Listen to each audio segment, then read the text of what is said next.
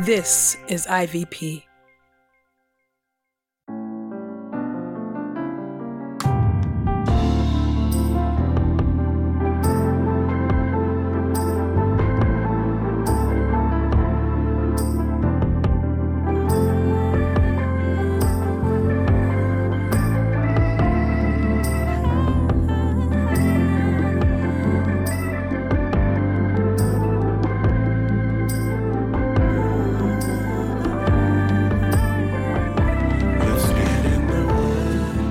Listening to Get in the Word with Truth's Table.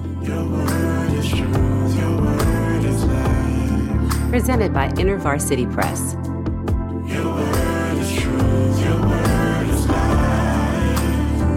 A daily audio Bible podcast read by Dr. Christina Edmondson. And Ekemini Uwan.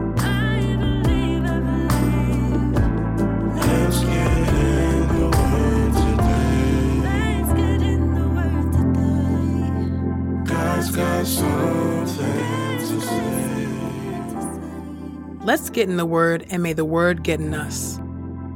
Open our eyes that we may behold wonderful things in your Word. Old Testament reading Genesis chapter 21, verses 1 through 34, and Proverbs chapter 17, verses 1 through 28. Genesis chapter 21 The birth of Isaac. The Lord visited Sarah just as he had said he would, and did for Sarah what he had promised.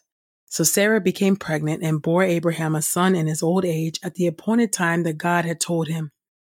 Abraham named his son, whom Sarah bore to him, Isaac.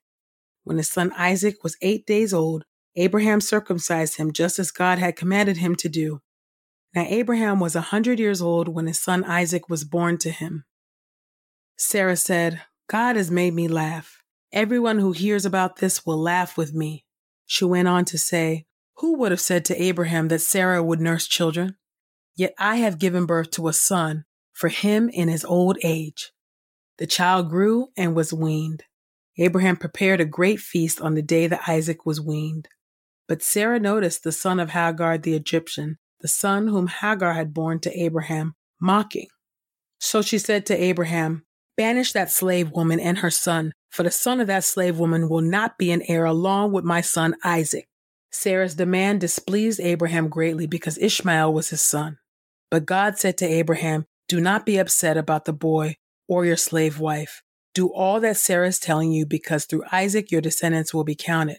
But I will also make the son of the slave wife into a great nation, for he is your descendant too. Early in the morning, Abraham took some food and a skin of water and gave them to Hagar. He put them on her shoulders, gave her the child, and sent her away.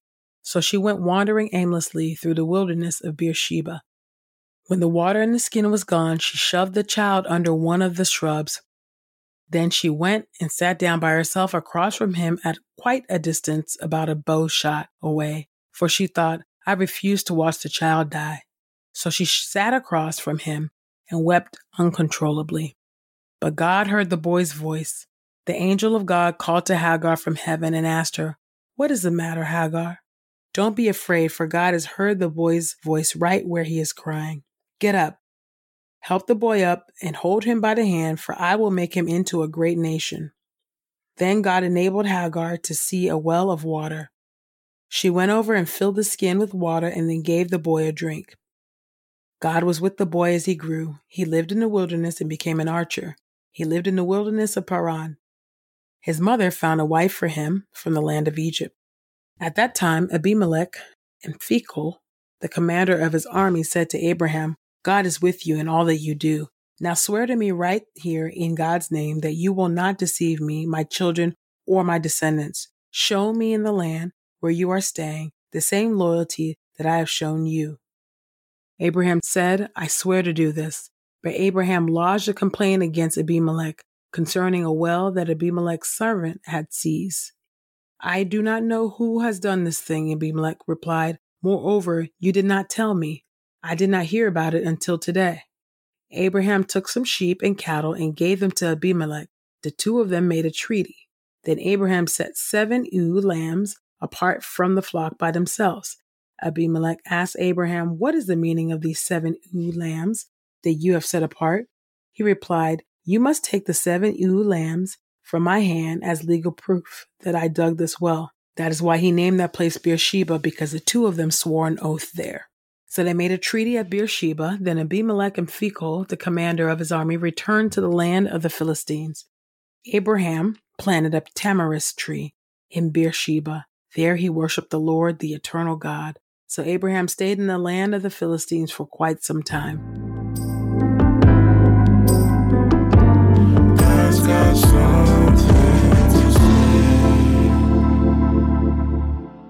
Proverbs 17, verses 1 through 28. Better is a dry crust of bread where there is quietness than a house full of feasting with strife. A servant who acts wisely will rule over an heir who behaves shamefully and will share the inheritance along with the relatives.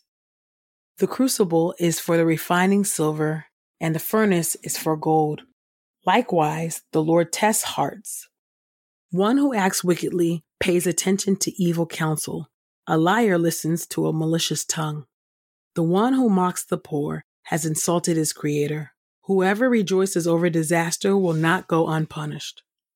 Grandchildren are like a crown to the elderly, and the glory of children is their parents.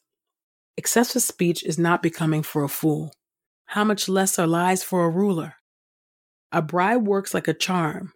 For the one who offers it, and whatever he does, he succeeds. The one who forgives an offense seeks love, but whoever repeats a matter separates close friends. A rebuke makes a greater impression on a discerning person than a hundred blows on a fool. An evil person seeks only rebellion, and so a cruel messenger will be sent against him. It is better for a person to meet a mother bear being robbed of her cubs than to encounter a fool in his folly. As for the one who repays evil for good, evil will not leave his house. Starting a quarrel is like letting out water. Abandon strife before it strikes out. The one who acquits the guilty and the one who condemns the innocent, both of them are an abomination to the Lord. What's the point of a fool having money in hand to buy wisdom when his head is empty? A friend loves at all times, and a relative is born to help in adversity. The one who lacks sense strikes hands in pledge and puts up financial security for his neighbor. The one who loves a quarrel loves transgression Whoever builds his gate high seeks destruction. The one who has a perverse heart does not find good, and the one who is deceitful in speech falls into trouble. Whoever brings a fool into the world does so to his grief, and the father of a fool has no joy. A cheerful heart brings good healing, but a crushed spirit dries up the bones. A wicked person receives a bribe secretly to pervert the ways of justice. Wisdom is directly in front of the discerning person, but the eyes of a fool run to the ends of the earth.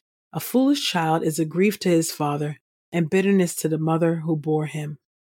It is terrible to punish a righteous person, and to flog honorable men is wrong. The truly wise person restrains his words, and the one who stays calm is discerning. Even a fool who remains silent is considered wise, and the one who holds his tongue is deemed discerning.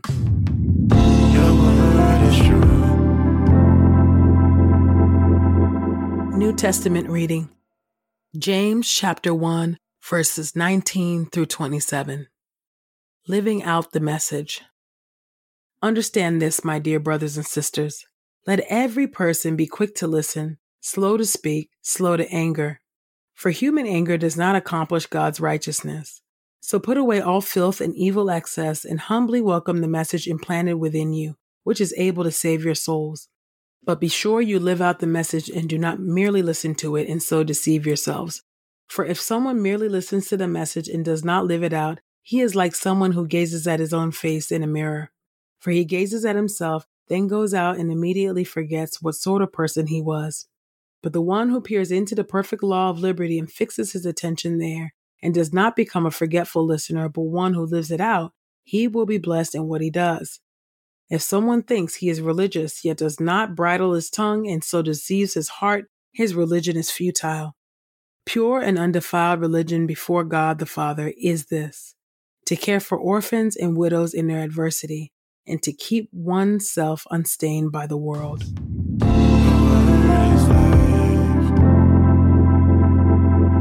This is the word of God for the people of God. May God add a blessing to the reading of his word. Let us go boldly before God's throne of grace. God of wisdom, we thank you. Lord, we thank you for your word that sharpens us, that judges the thoughts and attitudes of our hearts, that gives us wisdom, that helps us to discern what is true, what is good, what is your perfect will, oh God, for our lives, oh God. We thank you oh God, that if we ask for wisdom, you give it to us, Lord. Would you help us not to only be listeners of your word, hearers of your word, but to be doers of your word, oh God? Would you help us, oh Lord God, to not mock the poor as we were warned in, in Proverbs, oh God, but to help the poor, oh God, to help our neighbors, oh Lord God, to be the hands and feet, the living epistles of your gospel, oh Lord God, and to be the hands and feet of Jesus, oh God. Oh Lord, we thank you, oh God, that you look upon the lowly, that your eye is on the sparrow, that you look upon the marginalized, oh God, as we, we read about Hagar, oh God, and her continual mistreatment, oh God, from Sarah, God. But we thank you. I thank you, oh God, that you too had promises, oh Lord God, for Hagar and Ishmael. I thank you, oh God, that they were not excluded from your covenant promises, but they were engrafted in just as we are engrafted in, God. And we thank you that you, O Lord God, are the covenant keeping God, O God, and that you, O Lord God, will always make good on your promises to us. Would you help us, O God, to continue to trust in you and continue to look to you, O God? I pray this in the mighty name of Jesus. Amen. We pray this time of getting the word with Truth Table has encouraged us all to not only be hearers of God's word, but doers. Share your reflections on these scriptures with us on Twitter and Instagram using the hashtag Get in the Word and hashtag Truths Table. Saints, whatever is honorable, whatever is just, whatever is pure, whatever is lovely, whatever is commendable, if there is any excellence, if there is anything worthy of praise, think about these things, practice these things, and the God of peace will be with you. Go with God. Get in the Word with Truth Table is a production of InterVarsity Press. For 75 years, IVP has created and published resources that deepen lives for Christ to engage the university, church, and the world. Visit ivpress.com for more information. Our Bible reading plan is from BibleStudyTogether.com, and the Bible version is the new English translation used by permission. Sound engineering is from Podastery Studios, and our executive producer is Helen Lee.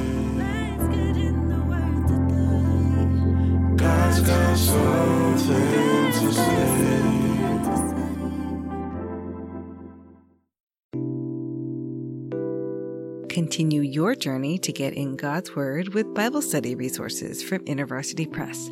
Visit ivpress.com and find hundreds of great options and use the code The Word to get 30% off and free US shipping on any title. That's ivpress.com and the code T H E W O R D to discover all the great Bible study tools available at IVP.